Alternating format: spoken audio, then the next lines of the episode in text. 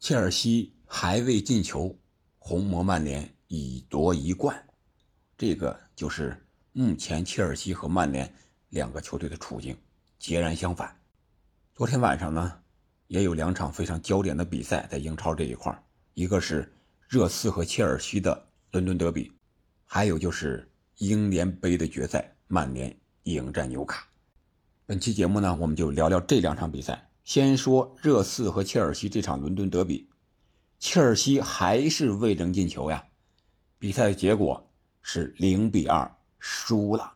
热刺这边呢，当然孔蒂还是继续啊休息，然后他的助理教练继续指挥比赛，也是赢得了这场非常不容易的伦敦德比。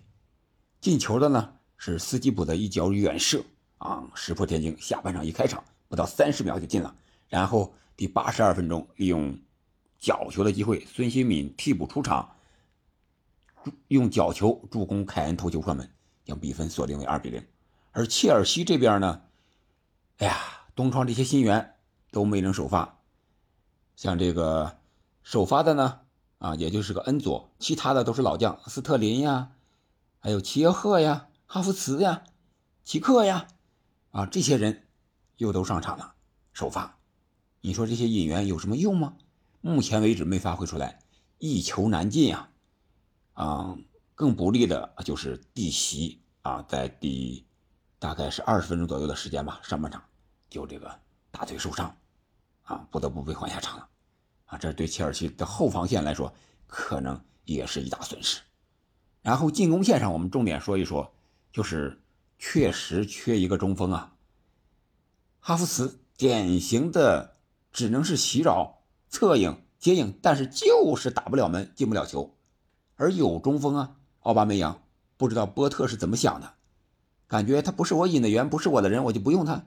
但是无奈最后八十多分钟也让他上场了。八十多分钟，你让奥巴梅扬这种中锋上场，能发挥什么作用呢？当然是什么作用也发挥不了了。我觉得，一个是切尔西前锋线上的人员结构的问题。他就像世界杯上的巴西队，带了一堆边锋啊，十来个，都是速度很快、技术很好，但是没有一个在中间能够终结解决问题的人。再一个，我觉得就是主教练波特的问题了。都说他是一个舰队型的教练啊，不能这个短时间内让他见效。但是目前来看，他的战术调整能力确实是比较差的。我觉得这场比赛的换人就比较晚了。不太合适，你都是吧？下半场人家热刺进球领先了，你还在那不慌不忙的按照你上半场那个节奏打。上半场双方就是拼对抗呀，就是消耗呀，这你不行啊，不是你的长处。你还不换人，不上速度快的啊，不提升比赛的节奏，没有没有，一点都没有，也没看出他什么变化来。下半场就是换几个中锋啊，啊换几个边路的球员，我觉得这个。波特确实这一块我感觉啊，执教豪门可能还欠缺一点啊。另外，这场比赛也有比比较有意思的事情吧。齐耶赫踢的不是很舒服啊，和对方啊斗起来了。斗起来之后啊，一掌啊就是一拳吧，啊一掌啊一一巴掌是扇在推在这个近段时间热刺比较火的一个人啊，就是十二号埃莫森脸上了。一开始呢，主裁阿特维尔是给了他红牌，但是后来又经过 VR 的查看，反复的查看，把红牌取消了，给了一个黄牌。啊，其实双方谁也没歇着。呃，埃莫森先是上来在背后啊推了齐耶赫一下，险些干倒啊。齐耶赫也上来不服输，反过头来就推了埃莫森一把，推到肩膀上了，然后。肩膀一滑，打在脸上了。艾默森顺势倒地，啊，结果啊，最后还是真是有 VAR 啊。最近这段时间，VAR 是起了大作用了啊。包括昨天的阿森纳那场比赛，本怀特是吧？还有这场比赛的红牌的一个取消啊，都是 VAR 起了关键的作用啊。这是这场比赛，我觉得没什么过多可说的。本赛季切尔西想争四，我估计这种战术打法，他买多少人，花多少钱。都不行，需要改变，需要改变的可能不仅仅是场上的球员，更多的可能是教练的一种战术的改变，然后再找到爆点。啊，哪场比赛是爆点呢？什么时候到来呢？这个太关键了。如果你太晚了，就没有任何的意义了。这场比赛一输，他只能是是吧，原地踏步了，在排名上。而热刺呢，第四啊，这个名次分数更稳固了。目前英超是五十分以上的，阿森纳和曼城这是争冠的，基本上五十分以下、四十分以上啊，这是一个争六的啊。当然，纽卡是这个不是纽卡是四十一，然后下边的是呃富勒姆是三十九，是第六啊，是这样一个名次，基本上四十到五十是争六，然后五十分以上争冠，目前是这么一个形式。那我们来聊一聊英联杯。英联杯最终曼联是二比零夺冠，进球的呢是卡塞米罗头球，还有拉什福德的一个左脚。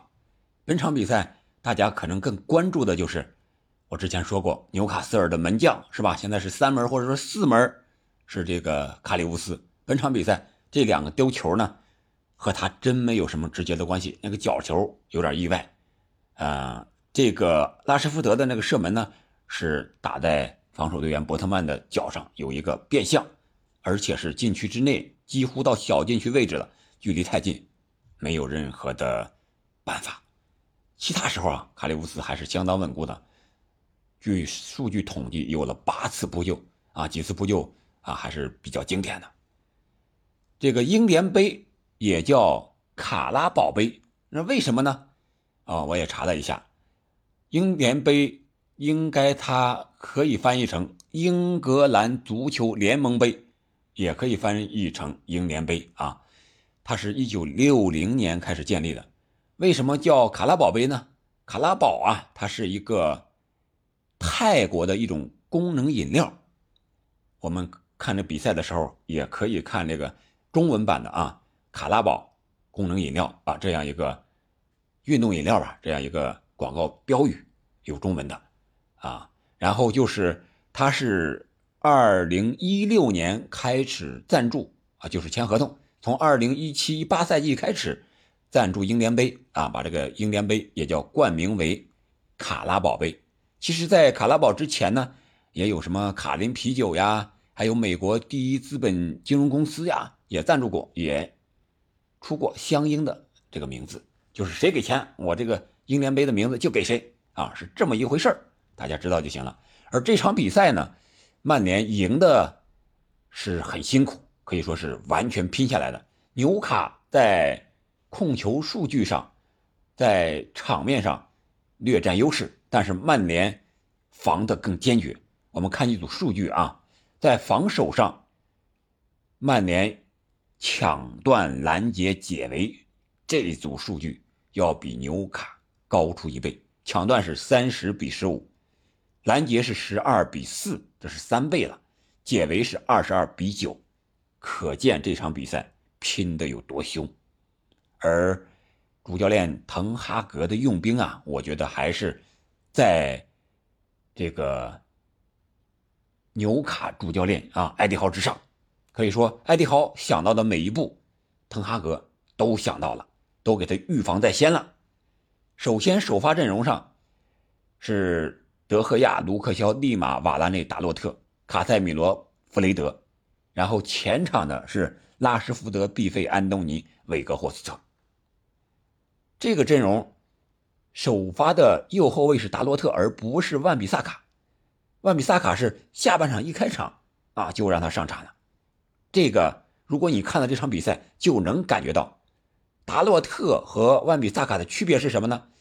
达洛特的。压上助攻能力，传球这一下要比达洛特要强，但是达洛特的身体速度和防守能力要强，而下半场上去之后，就让达洛特重点盯防的就是要冻结纽卡的十号左边锋圣马克西曼，而且他很好的完成了任务，让马克西曼一点办法都没有，而且圣马克西曼这边啊是。万比萨卡和卡塞米罗一块两个人协防，特别是我们在场上啊看到非常明显，只要一对一要突破万比萨卡了，哎，结果卡塞米罗就在内线给他切断，防止他内切。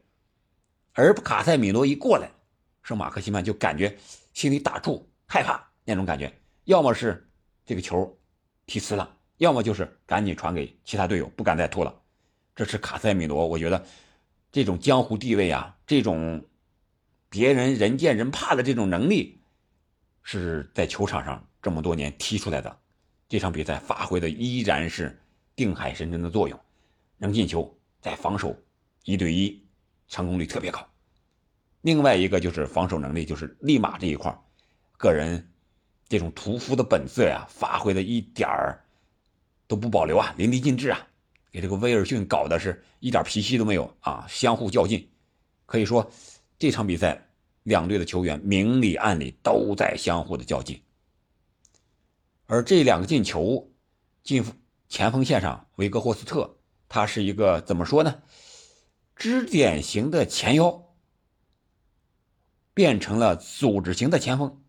拉什福德那个进球是他助攻的一个小直塞啊，非常的漂亮。而韦格霍斯特最好的就是踢球态度特别好，回防经常回防到中后卫啊、后腰啊、前腰、中锋哪个位置都能看到他。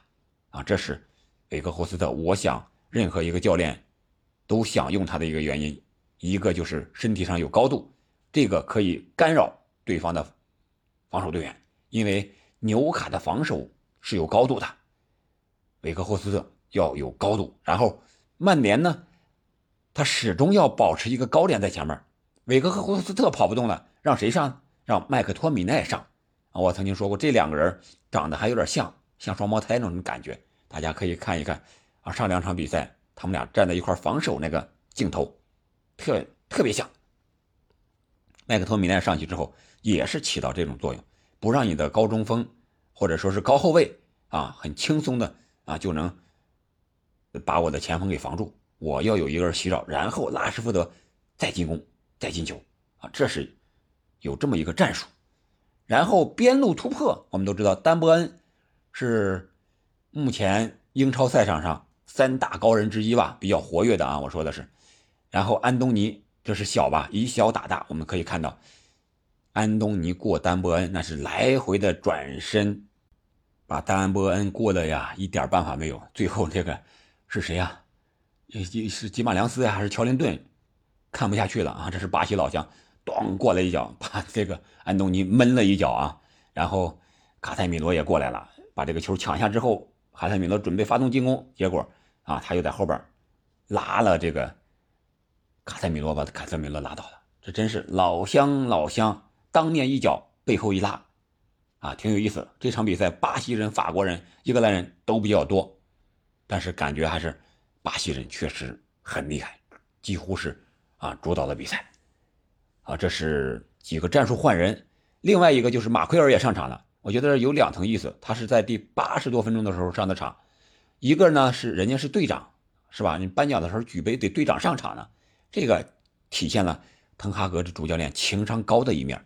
另外呀，在战术上，最后时刻那曼这个不是曼联啊，是纽卡呀，他肯定要就是疯狂的进攻吧，起高球吧，后卫都跑前面去了，需要高点防守争第一点，马奎尔有高度。啊，所以说让他上，这个也是可以说在战术上也达到了目的啊。这个是我觉得是滕哈格情商和这个球商啊都是比较高的啊。一方面也可能也能看得出来啊。总之吧，这场比赛曼联赢了之后，有很多记录又出来了，是吧？像德赫亚一百八十一场零封，超越了舒梅切尔，成为第一。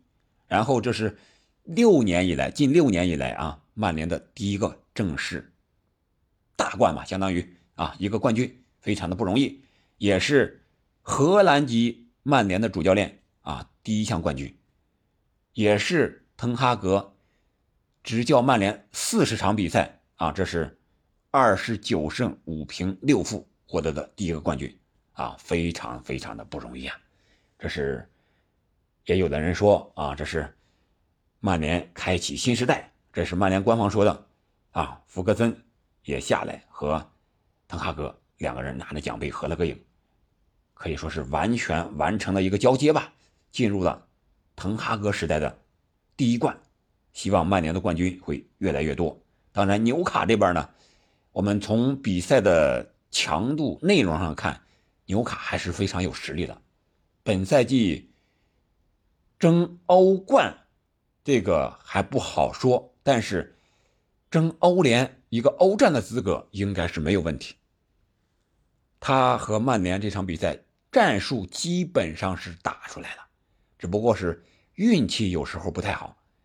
啊，你像一些射门，啊，本来是很有威胁的，结果在门前那一下，那个球就拐弯了，啊，有那一脚啊，非常的有意思，像卡洛斯，但是卡洛斯那个进了，他这个没进，就差那么一点点。